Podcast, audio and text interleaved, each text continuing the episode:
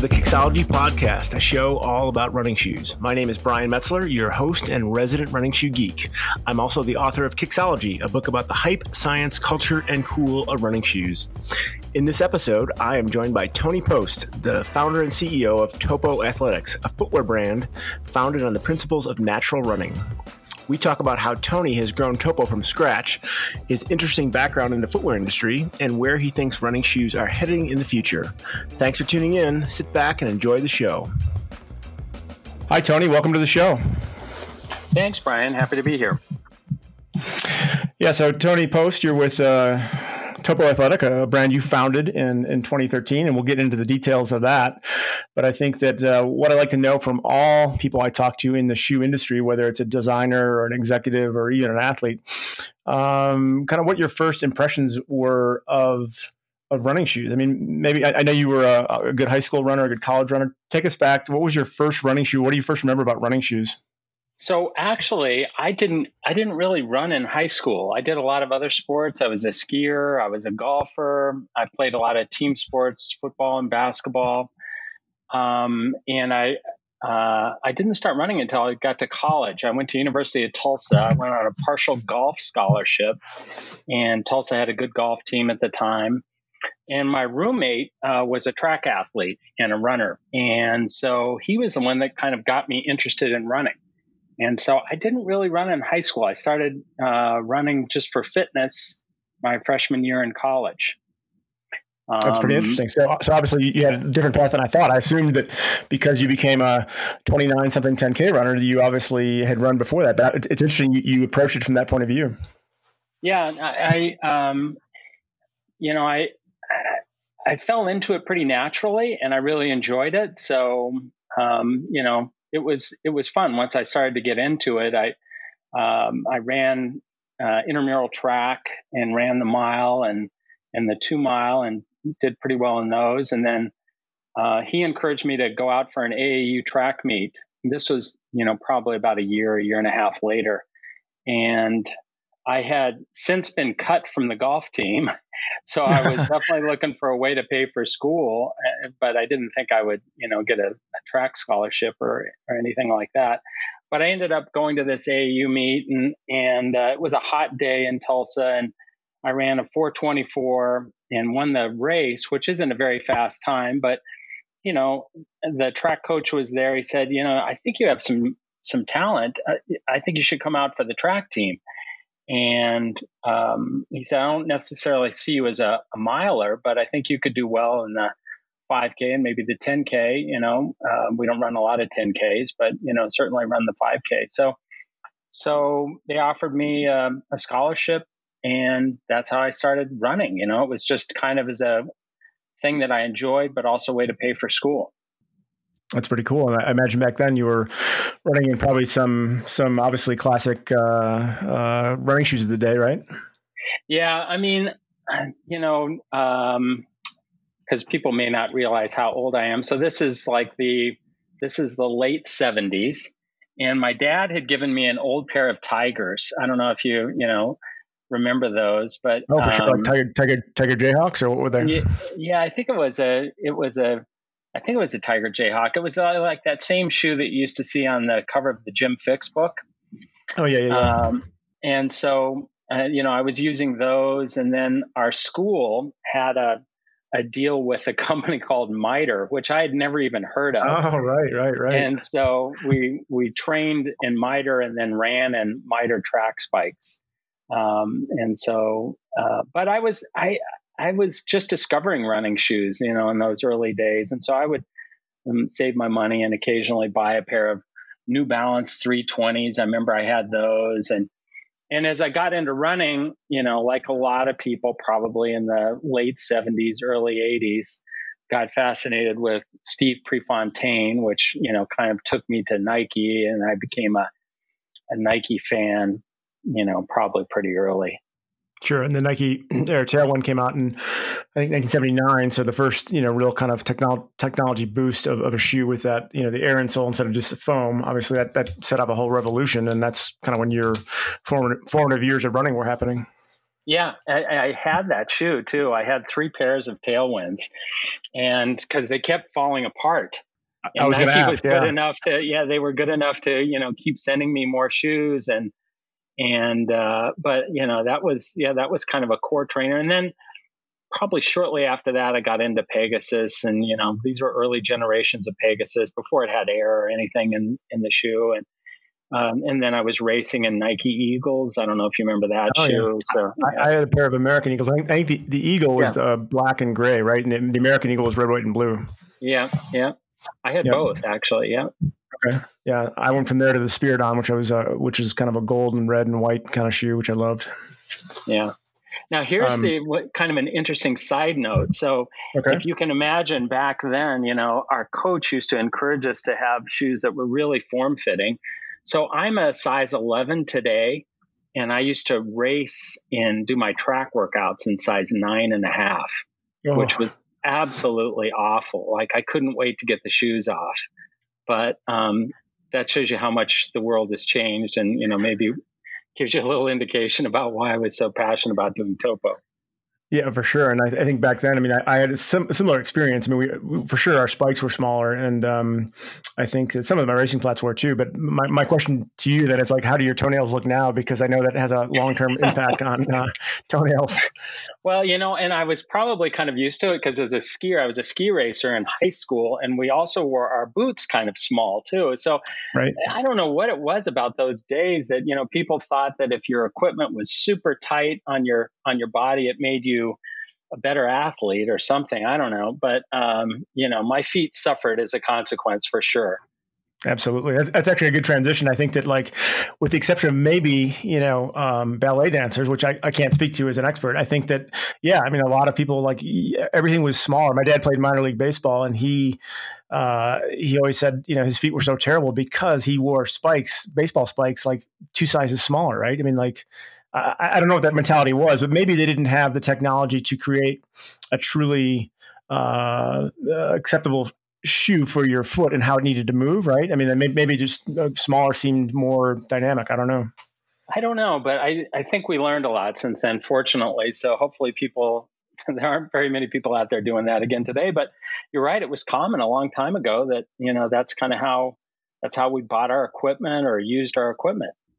Yep, yep, and that's like I said, it's a good transition. I mean, obviously, Topo, the brand you started in 2013, one of the tenets of the design is that they have a more natural design for the foot to uh, be able to move and flex. And um, I know uh, generally lower drop, heel toe drop, and uh, slightly mm-hmm. wider toe box. I mean, I guess tell me kind of how how uh, we'll get into your background in a second, but certainly how Topo made sense because obviously it did because you've reached success in the last seven years.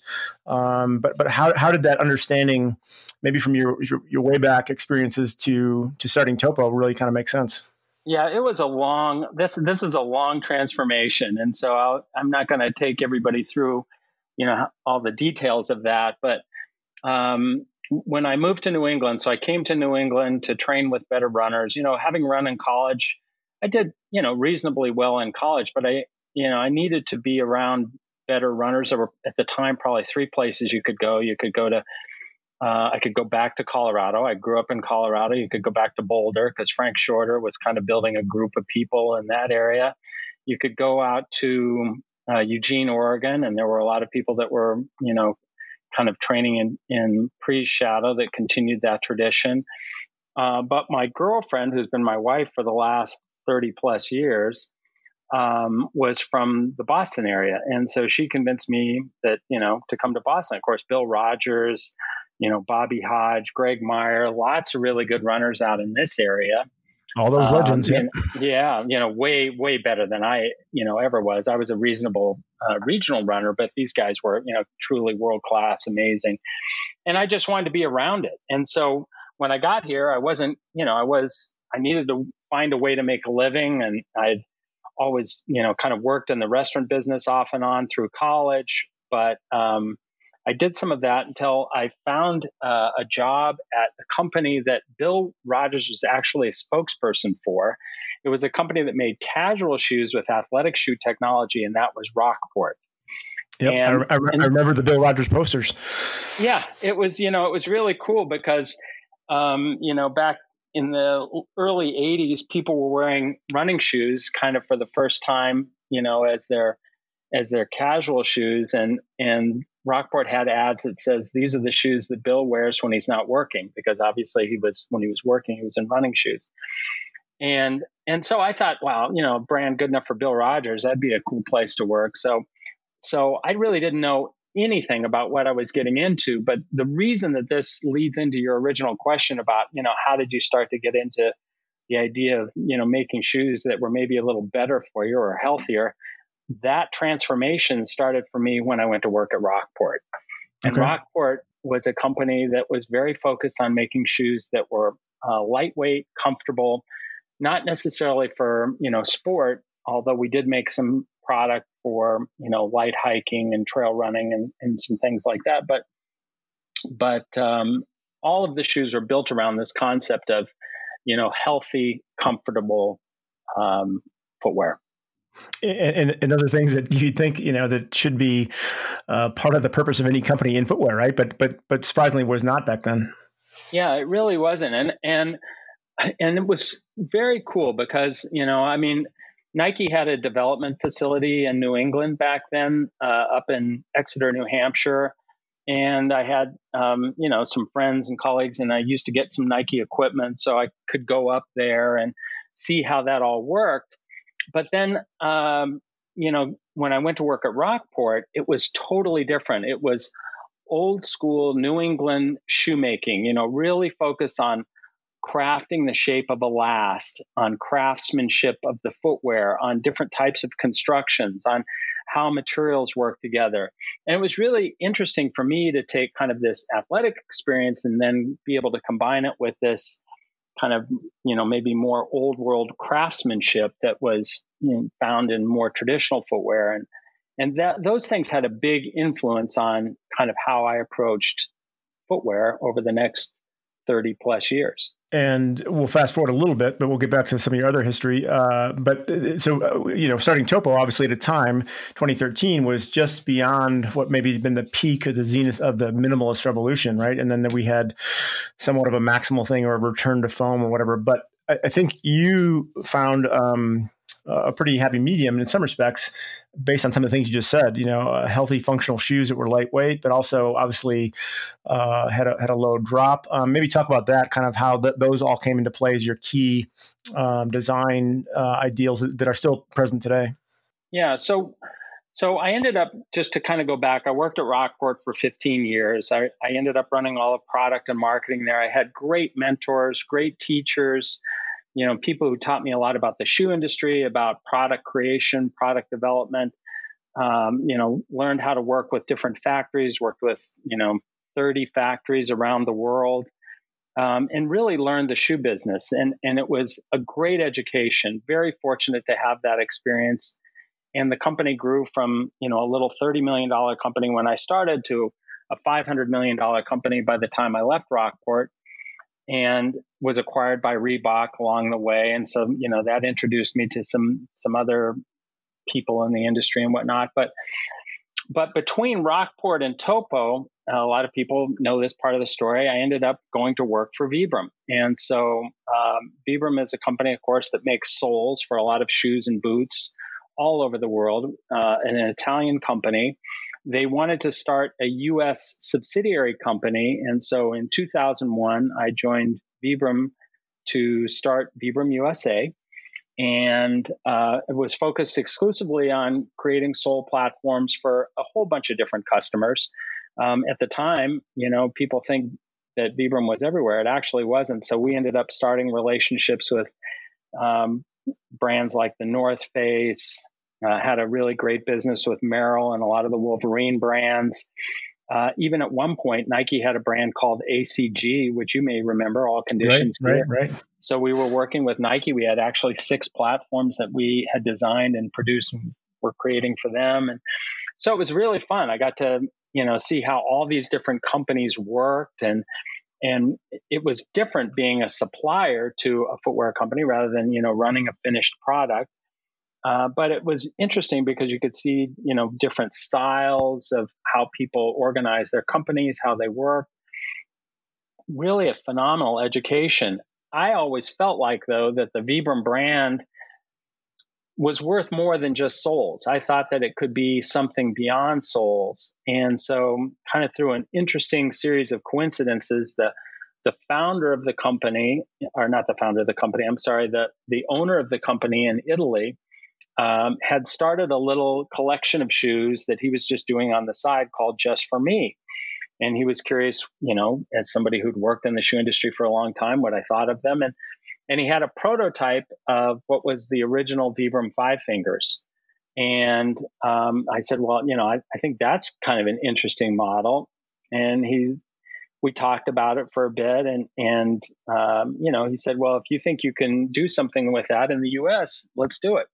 So we basically worked out a royalty agreement, um, kind of over the weekend, and I brought these weird, you know, prototypes back, and and we had people in our company who had finished product experience besides myself. So we ended up turning that into what became the Vibram Five Fingers business. And of course, that is why that was so relevant. So I go from this company, you know, Rockport, where I was making a lot of know, light, comfortable, but more casual shoes. Some people may know we actually made a dress shoe that I ran marathons in, ran a 249, yeah.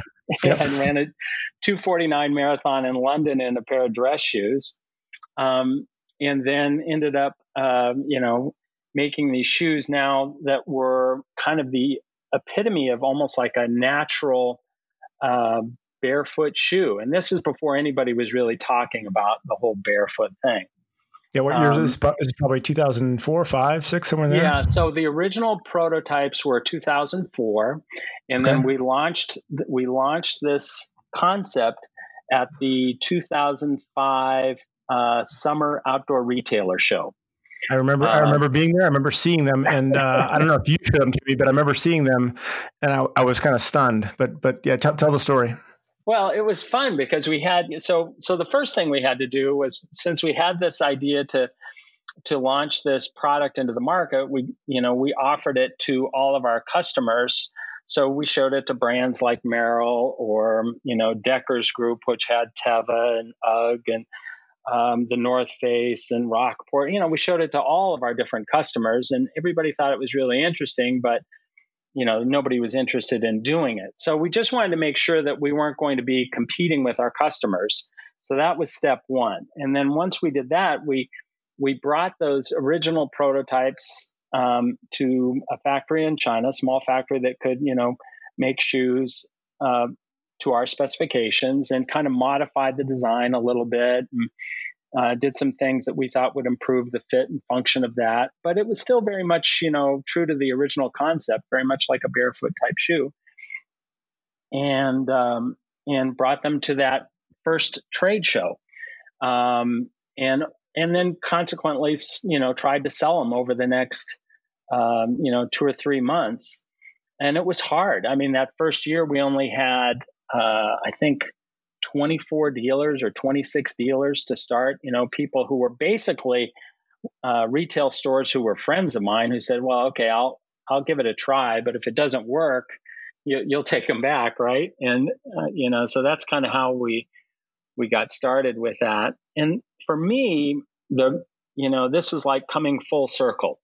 So as a runner and somebody who had trained for a long time, you know, my body was starting to feel a little beat up. I was suffering from some knee pain. Uh, I ended up having a knee surgery, arthroscopic surgery to uh, re- remove some meniscus, and and I was working out a lot in the gym and trying to regain strength.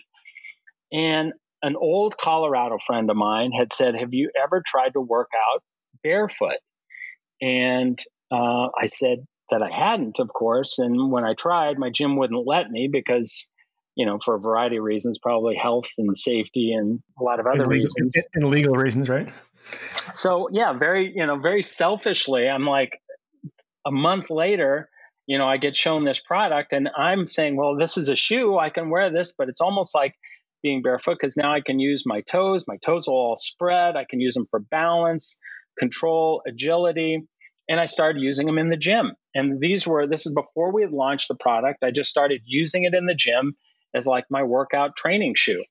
and it was great because it was flat. I could feel everything. You know, I, I, it still had really good grip. Um, and and one day, just kind of, know, I guess I didn't feel like changing into my running shoes. I, you know, when I finished my lifting routine, a lot of times I'd go for like just a short four or five mile run. And I was going to go for this for a run. I thought, well, I'll just wear these. You know, I mean, I had run in I'd run a marathon in dress shoes.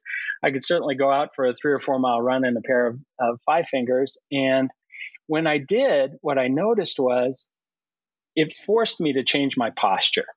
So I immediately, instead of landing toward my heel, landed much more up toward the ball of my foot. Sure. I engaged the muscles in my feet much more, and the the medial arch. You know, I, I mean, I couldn't really heel strike per se, but I wasn't landing up on my toes. But I had to try to land a little more softly, and my posture became more upright. My strides shortened a little bit. I turned over yeah. a little quicker. All those things that you would hear about years later. And and I thought, wow, this is really cool. And the big benefit was my knee didn't hurt. And so my knee that had been bothering me felt okay running in these shoes. I thought, how cool. Well, you know, we can launch this as kind of a shoe you could train in, lift in, but at, at the same time, you know, maybe use it as a as a training tool for your running. And so that was kind of the original concept behind Vibram Five Fingers. It's a, it's a really cool story. And I, I think that a couple things in there, I think that one of the first, I, I, could be wrong, one of the first retailers to, to bring, bring the shoes in was uh, Runner's Corner, right? In Utah? Yeah, runner's corner. So that's which which obviously was was uh, Hawk, Hawk, Hawk, Harper, but his kid Golden Harper, and obviously his partner Brian Beck were were the founders of Altra eventually. But uh, that's a whole different yeah. story. But obviously, it, I think it what the, what the parallel there is that obviously that there was this notion that this new product hit the market, and maybe it wasn't understood entirely, but obviously, as you just described, there was a way to run better, right? I mean, that, that we all had been missing because of these hugely um, cushioned, especially in the heel shoes, right? And that's what was that was changing how we ran. I think it was a, a it was there was a cushioning, but it was even more than that, Brian, because you know this probably better than anybody. You know, people kept adding things to shoes. So if I think about shoes when I was you know, in the late 70s or even before that. You know, they, the shoes were quite simple, frankly, yep. and yep. and people used to do a lot to strengthen their body or improve range of motion or to do other things to stay healthy. And then, and then as the running shoe industry began to evolve, it became the running shoe's responsibility to fix injury or to correct problems. Right. And so that meant we kept bolting these different things onto shoes, you know, and adding more pieces and parts. And and to me, it felt like it had gotten so overbuilt. So it wasn't just cushioning; it was like overbuilt, kind of corrective. And I wanted to make something that would, if you stripped all that away and but you know, it doesn't mean you go out and run a marathon in these, but if you strip it all away and you're forced to run and engage your body in a more natural way, what would that be like? And could right. you kind of build yourself up? You know, not now the of course, you know, where this whole theory ran into some problems was as runners, a lot of us you know we've got a race next month or we've got you know a set of goals that we want to achieve and so we don't want to back off of our mileage we don't want to um, you know listen to our body when something hurts necessarily. We, you know, we think we can kind of push through it.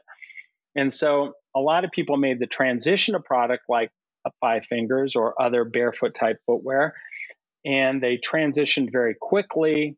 They used it a lot because it was kind of the, you know, this trendy thing that was happening. And I think a lot of people got injured and, and didn't allow their body time to, you know, to strengthen in a more natural way. And so you know, then it became you know the thing not to do i guess. Right um, right. No that, that's you, you, bring up some interesting points. I think i think that maybe 2009 was the year of uh, the perfect storm right? I think that if you if you look back in that um, there were some there were some inklings of what was happening and whether you call barefoot or natural running. Obviously the nike free had been around for five years. I think mm-hmm. newton, newton had launched a few years earlier. Obviously five fingers were out. But what really did you know the biggest kind of um, explosion in the marketplace was obviously when Chris McDougall published Born to Run, right? And then there was a study yeah.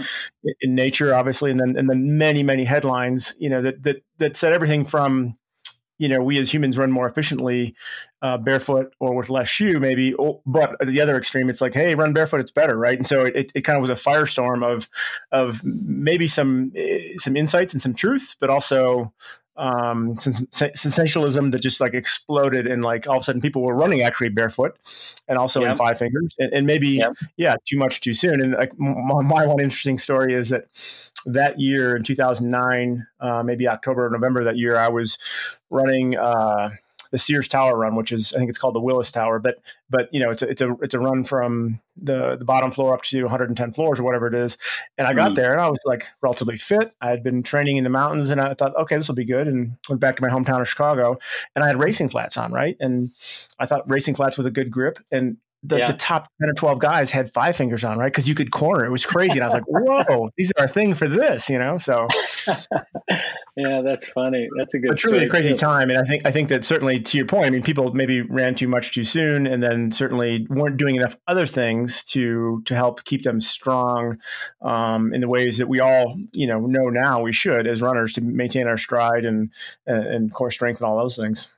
Yeah, and I think a lot of good things came out of that movement. I, I think that we became more conscious. That's why I, I do like the term um, natural running as a way to describe what that was about, more than minimalism, because I think it it gets more at the heart of what we're trying to do. And the, I agree. I agree. I want to try to create footwear that allows people to run their whole life and to have a healthy, you know, a healthy lifestyle, the ability to move, freely, use your body in a in a natural way.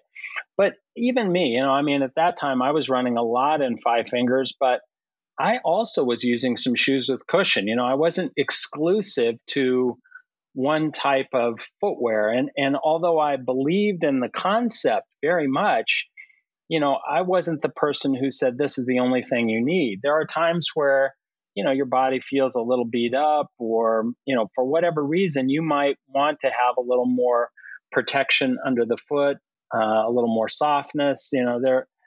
And so when we started topo i wanted to take some of the things that we learned from the natural running movement but also combine it with some things that are probably a little more conventional and that i also believe in. And so so those things were kind of at the you know founding value set for for topo Yep. We did want to make we did want to make shoes that allow your toes to spread and splay. I think it's really important to engage all of those muscles in the toes for balance, agility, a sense of control, all of those things. Uh, I do like shoes that are low drop. They don't have to be zero drop. You know, a lot of people, you know, have a hard time transitioning completely to zero. It puts a lot of stress on the Achilles tendon or soleus muscle, you know, might be too sore. So we wanted to have a range of drops from zero to five millimeters of heel to toe drop. So incorporating some of those principles, but you know, not having to go all the way to bright, which right. is kind of what that minimalist movement did.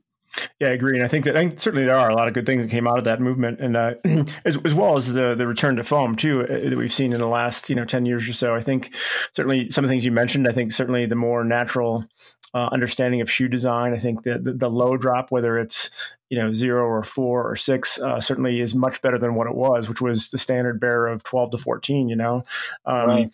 and i think also you know um, lighter shoes is good i think you referenced that in you know certainly in the early 2000s there was super heavy shoes because of all the add-ons and the overlays and right. one of the things that probably changed that was you know certainly some of the learnings from that that natural running movement but also obviously new materials came out which has been great because uh, you know you could do a lot more with lighter materials and get the same strength strength mm-hmm. and support. So I think I think certainly what happened after that natural running boom, whatever you want to call it, at that period of time from 2006 to 2011 or 12 was that yeah everything was changing and we, we and we learned a lot too and i think that every piece of that you know born to run and the harvard study and all that stuff certainly played a role to where we are now which i think now is there's a lot of good shoes out there that um, probably you know make a mock- mockery of the shoes that were in the late 90s and early 2000s you know but people are hopefully running healthier because of it yeah, I think that's true. I think people are running healthier. And, uh, you know, for me personally, I still do my training. So now I don't belong to a gym. And like a lot of people who can't even go to their gym today because of the pandemic, um, you know, I work out at home. And all of my workouts, when I'm lifting or doing yoga, of course, or those kinds of things, I'm I'm barefoot. Um, so I don't have to be barefoot to run. You know, I, I use different stack heights, different drops, depending on how I feel that particular day. Uh, but I still do a lot of strength training, mobility training barefoot because I really believe in that. You know, trying to use and engage those muscles and that range of motion. I think it's still really vital to having a good, healthy uh, running lifestyle. I absolutely agree. And I have, um, by default, walked around my house barefoot for years, you know, and um, it's not because I live in a, in a, a carefree or, or, you know, um, uh, community in Boulder. older it, guy? Yeah, yeah. I mean, like, it's, it's not that we're all uh, long haired and barefoot, but, uh, but I think that like just walking around barefoot certainly has kept my feet strong. I think that comparing some of my former uh, college track athletes who were we were all maybe size 10 10 and a half. Some of those guys are size 11 and a half 12 partially because their arches have fallen down because they haven't maintained that strength. And and to their credit you know they're wearing dress shoes they're walking on hard surfaces they're not barefoot as much. And the other piece for me has been trail running you know and trail running oh, because oh, yeah dynamic movements, every step is different, and you're you're flexing and stressing different muscles much more than in road running. Um, I think that's helped as well. So those those two things, barefoot, you know, around the house even, and then and then trail running, uh, have certainly helped me a lot. And of course, I run in hundreds of different shoes, so um, I have that variety as well. But I think I think that you know that's that's a pretty good learning for me. That yeah, I, I, haven't run barefoot per se much. I mean, I do strides in the grass every now and then, but I, I do think that that foot strength and foot health are a big part of the overall picture of, of running better. And certainly footwear comes into that. Yep, totally agree. Yeah, and saying, hearing you say strides, uh, you know, barefoot, that that is what we used to do. Again, back in the late '70s, at the end of a track workout, our coach used to have us take our shoes off, and that's when it first kind of got to me. This whole idea, and have us take our shoes off, and we do 10 or 15 sets of strides across the football field, and it wasn't a um, you know, artificial turf surface. I mean, it was bumpy and uneven. And he knew that, you know, especially come cross country season, I want your feet strong. I want your ankles strong. You know, I want you to be resistant to, you know, foot injury or turning an ankle. And, and so I always, you know, that concept kind of stayed with me through all those, all those years. And it's probably what made Five Fingers feel quite natural. For sure, for sure. Um, you mentioned earlier about the craftsmanship of shoes. I, I, think that, I think certainly we know that the, the shoemaking business uh, from New England largely went overseas, and that was certainly tied to economic reasons. And I, I know the late '70s and early '80s, it was a tough time in a lot of ways. And as as more manufacturing went to the Pacific Rim and and you know in China and such, and or eventually China. Um, you know, we, we kind of lost that old school kind of connection to what was happening in New England for hundreds of years. Had a had a really strong uh, footwear um, uh, manufacturing kind of kind of community. Um, certainly, some of the, the the craftsmanship still exists, but but we know now that everything is uh, certainly uh, computer aided design and, and you know mechanized. It, it, seems like things have changed, modernized for sure, but you still have to build a shoe, right? And so you still have to have at some level an understanding of how that shoe goes together, and whether it's mass produced, you know, uh, seven time zones away or not. I mean, it's it's still got to be a shoe that makes um, makes sense for what your original intent is. I guess how, how has that changed in, in your history of, of the shoe industry? I think I was lucky um, to start when I did because um, so when I started at Rockport, it was the early 1980s, and we had a model shop in our facility. And before any prototype, or you know, today you send uh, a rendering to China or you know wherever your shoe factory might be, and you get a prototype back. We used to build everything in house first. So we actually had what we call the model shop. So we would we would turn our own lasts, we would cut our own patterns, we would build wood versions of the bottom platforms that we wanted to create, and it really um, it forced and then we would cast those into you know different forms of plastics or or urethane materials so that we could have a soft, flexible like uh, shoe that we could test. So so it forced us to, you know, be really conscious of how a shoe is made or constructed. I think a lot of people who work in the shoe industry today didn't aren't fortunate enough to have that experience. You know, they just think you can design something on paper or uh, on your computer, you email it off, a prototype comes back, and you kind of go from there, which is all great. But you know, there's so many things you learn when you're forced to um, kind of come through this way. You you know, how are you going to turn that seam? How are you going to make sure that this part stays connected? You know, all these little nuances of of footwear craftsmanship that are really important. And they're not necessarily, you know, there was always this in our industries, you know, people talk about the brown shoe business versus the athletic shoe or the white shoe business. And and the brown shoe business, you know, had so many of these really great techniques and solutions. Um, and it went to everything from glass making to to how things were put together to how things were designed to to last for a longer period of time. And I just feel like in the even today in the athletic footwear industry, a lot of those things can be overlooked. And while, you know, there's so much attention on different foam types, on, you know, the the latest mesh design or engineered mesh or or what and all those things are great.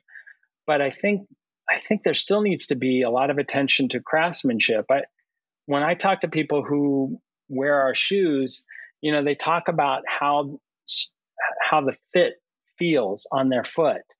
And I know that you don't get that just by sending, you know, a design on your computer to China. That there's a whole process to creating that that has more to do with the craftsmanship of footwear. And I tend to agree. I, think, I really I love.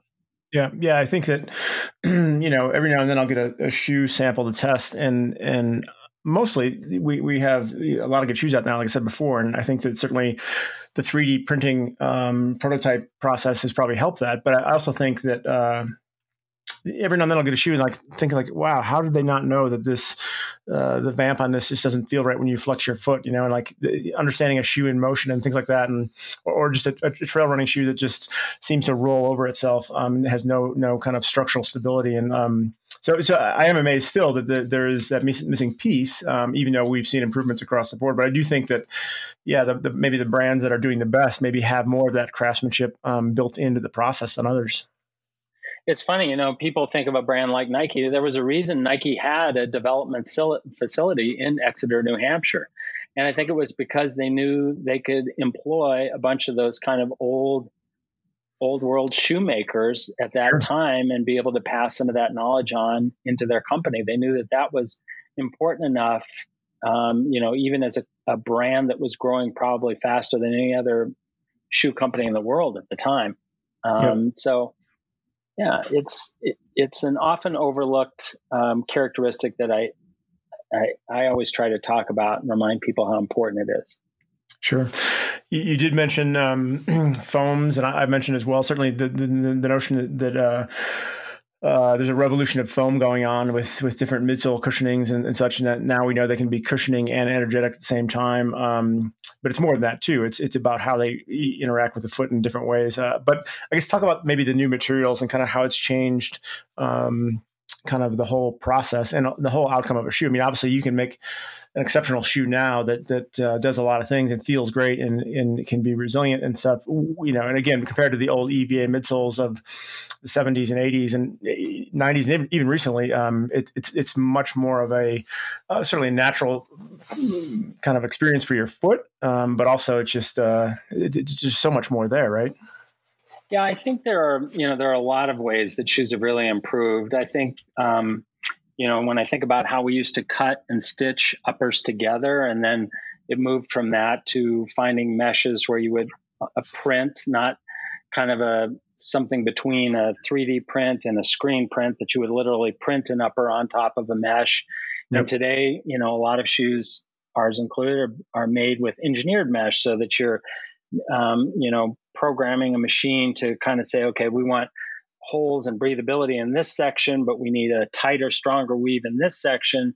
And you can get a shoe that has a really natural feel to the upper, um, but at the same time keeps your foot secure over the platform.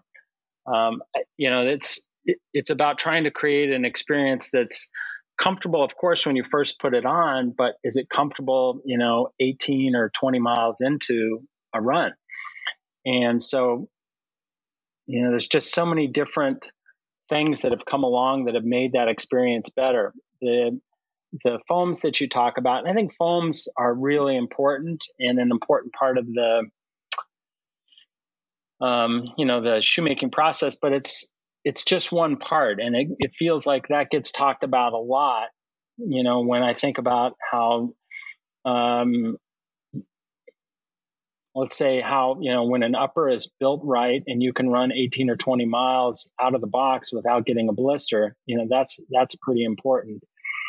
So um, it's for sure it's a different world and it's going to continue to evolve. It's fun to work in an industry where you know people are always bringing new ideas and creativity and um, you know last year at this time everybody was talking about carbon fiber plates and and you know it, now you hardly hear very much about it. You know, it's well, it's kind of funny. And true, and part of that is, I mean, like talk about a perfect storm, right? I mean, all you know, obviously Nike was the first to have carbon fiber plates, and then Hoka and a few others, and then then we realized everyone was doing it. But then, you know, all of them were supposed to be launching this year, and then the worst possible year because of, of the pandemic, nobody's racing yeah. and nobody's trying to go after their marathon PR. So all these shoes that launch with carbon fiber plates uh, are you know still out there, but probably not selling that well. Um, but I think maybe that'll lead to other things too. I mean, you know, it was going to lead to other things anyway because people thought differently about the shoe uh, and the shoe process of how to how to build it. But but it is ironic that a year ago, yeah, everything was carbon fiber. Now it's you know it's not that at all.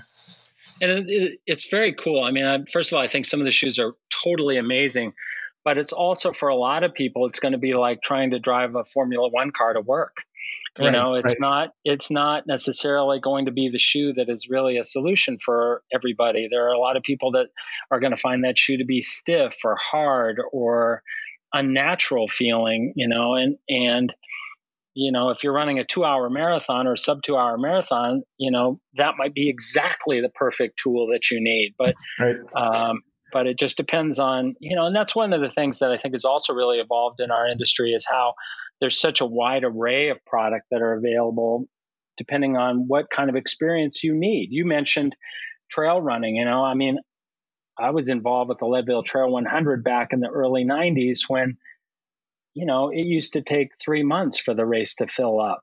Right. And right. today, I think it fills up in what, 30 minutes or, you know, three hours or something like that. Yep. of the span of a Saturday morning in December when the lottery happens. but it, you know, it, it shows you that you know how much running has evolved and yeah. that's a really cool thing and and for me like you said you're lucky to live in boulder because you have so many trails accessible but trail running is one of the things that for people who have been runners for 30 or 40 years you know it makes running better I, I, I know of no other way to say it. You know, it's because you're using your body in a different way. It's not just out, you know, going fast or kind of falling into the zone on a road run. You're really having to pay attention. You're having to be fully engaged. You're aware of how your foot is landing or your strike or your stride is going to have to alter slightly depending on the terrain or conditions or what you're coming up against, how it's the side hill is going to affect you, all of that. Yep, no, I agree, and I think that uh, you mentioned how the runners have changed. I think certainly, you know, when the when the '70s running boom hit, it was all about uh, you know running a marathon. Uh, certainly, running a marathon fast initially. Then, then you know, then okay, just finish a marathon, and then we've evolved continually to now. It's like running is whatever you want it to be, right? And we've mentioned a lot of things, mm-hmm. trail running and road running, and certainly marathons and half marathons are still a thing, but also people that go to the gym or go to yoga or whatever else. And so people are definitely looking for different things out of their shoes and also to be versatile enough to, to still be able to run in it. So that, I think that's certainly led to, you know, recent trends of, of some of the models that have come out as well it's an interesting time, you know, for all the horrible things of this pandemic, and it's you know created a lot of suffering and pain for a lot of people one of the good things that has come out of this, if that's possible, is that probably more people have more time for running, hiking, walking, you know, some form of fitness. Um, and they are, you know, probably going to be habits that they will carry on after this pandemic passes. And, um, you know, I think it's brought a lot of people into the world of running, hiking, uh, walking, you know, just getting outside moving your body. And h- how great that is, you know, that it, you know, I, I really just want to be involved in an industry that helps people get healthier, stronger, feel better about themselves. I mean, those that's that's the reason to get up in the morning. You know, that's what makes this fun is that you know that you're delivering an experience like that or helping to deliver something that can make that possible for people. And when Absolutely. they discover it and they can and it can be something to carry their whole life, that's so cool, so rewarding.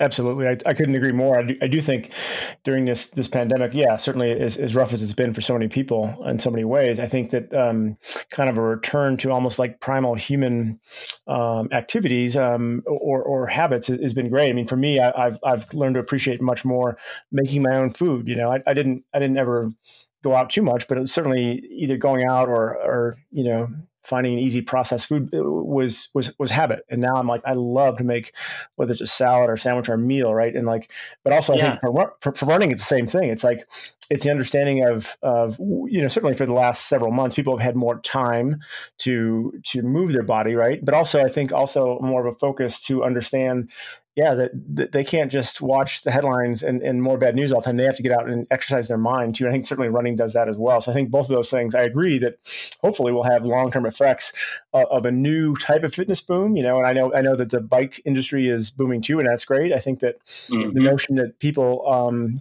you know, don't need a reason, don't need a race, don't need anything. They just all they need, need is like a moment to say, yeah, I want to go do this, and that's I think what's, what's happening right now.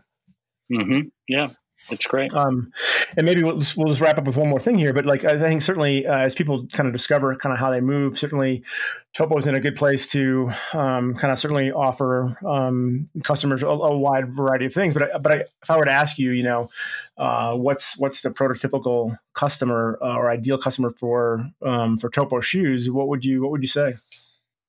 Well, I think um, we have a couple different people that come to the brand. So some people um, you know, some people in their running experiences are very brand loyal, and it's going to be hard to for a brand like Topo to capture a customer who, you know, for whatever reason, somebody says, "I'm a Saucony person," or "I'm a New Balance gal," or you know, whatever their brand is. And so, some people are so uh, locked in, but a lot of times, newer customers are more open and more open to trying different brands or more open to trying different solutions. A lot of times people come to Topo, frankly, because they get injured or they get hurt. Um, we get a lot of medical referrals, is how we end up getting, because um, a lot of, you know, podiatrists, foot surgeons um, know that Topo is a is a healthy alternative. You know, it allows your body to work in a natural way, but still gives you some level of protect of protection. Um, you know, in some cases, we have some shoes that what we have called light guidance. You know, we don't put a whole lot of um, structure and, and heavy support into our shoes, but some people need a little bit of light guidance to kind of get them on the right path. So, you know, we do see people who come to the brand because they've been injured or maybe they've had a less than satisfying experience. Um, so those are those are probably two of the the groups. I think the other thing we were talking about trail running before is so trail running is about half of our business.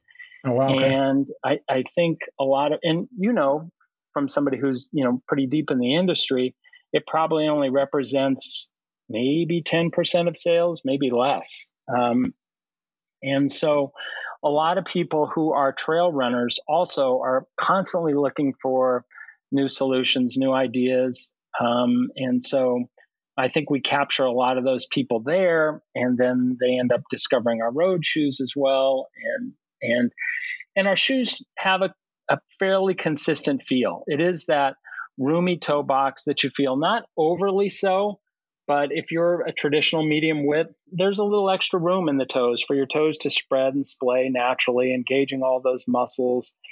But I wanted the shoe to fit snug through the waist and secure in the heel so that you would feel more nimble, more agile, sometimes when you have a wider, fuller fitting shoe, it can feel a little sloppy on the foot. You don't feel as nimble, agile, athletic.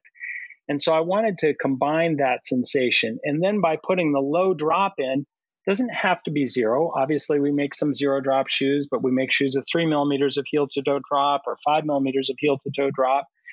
You can find that right fit for the way you your body works, and it may work differently when you're speed training or racing than it does when you're out for your you know Sunday long run. And so, you know, we try to take all of that into consideration so it goes back to what we talked about in the beginning, you know, trying to deliver this, a lot of these feelings that uh, allow your body to move and work in a natural way, but still using the footwear as a tool that makes the experience comfortable and allows you to do it your whole life.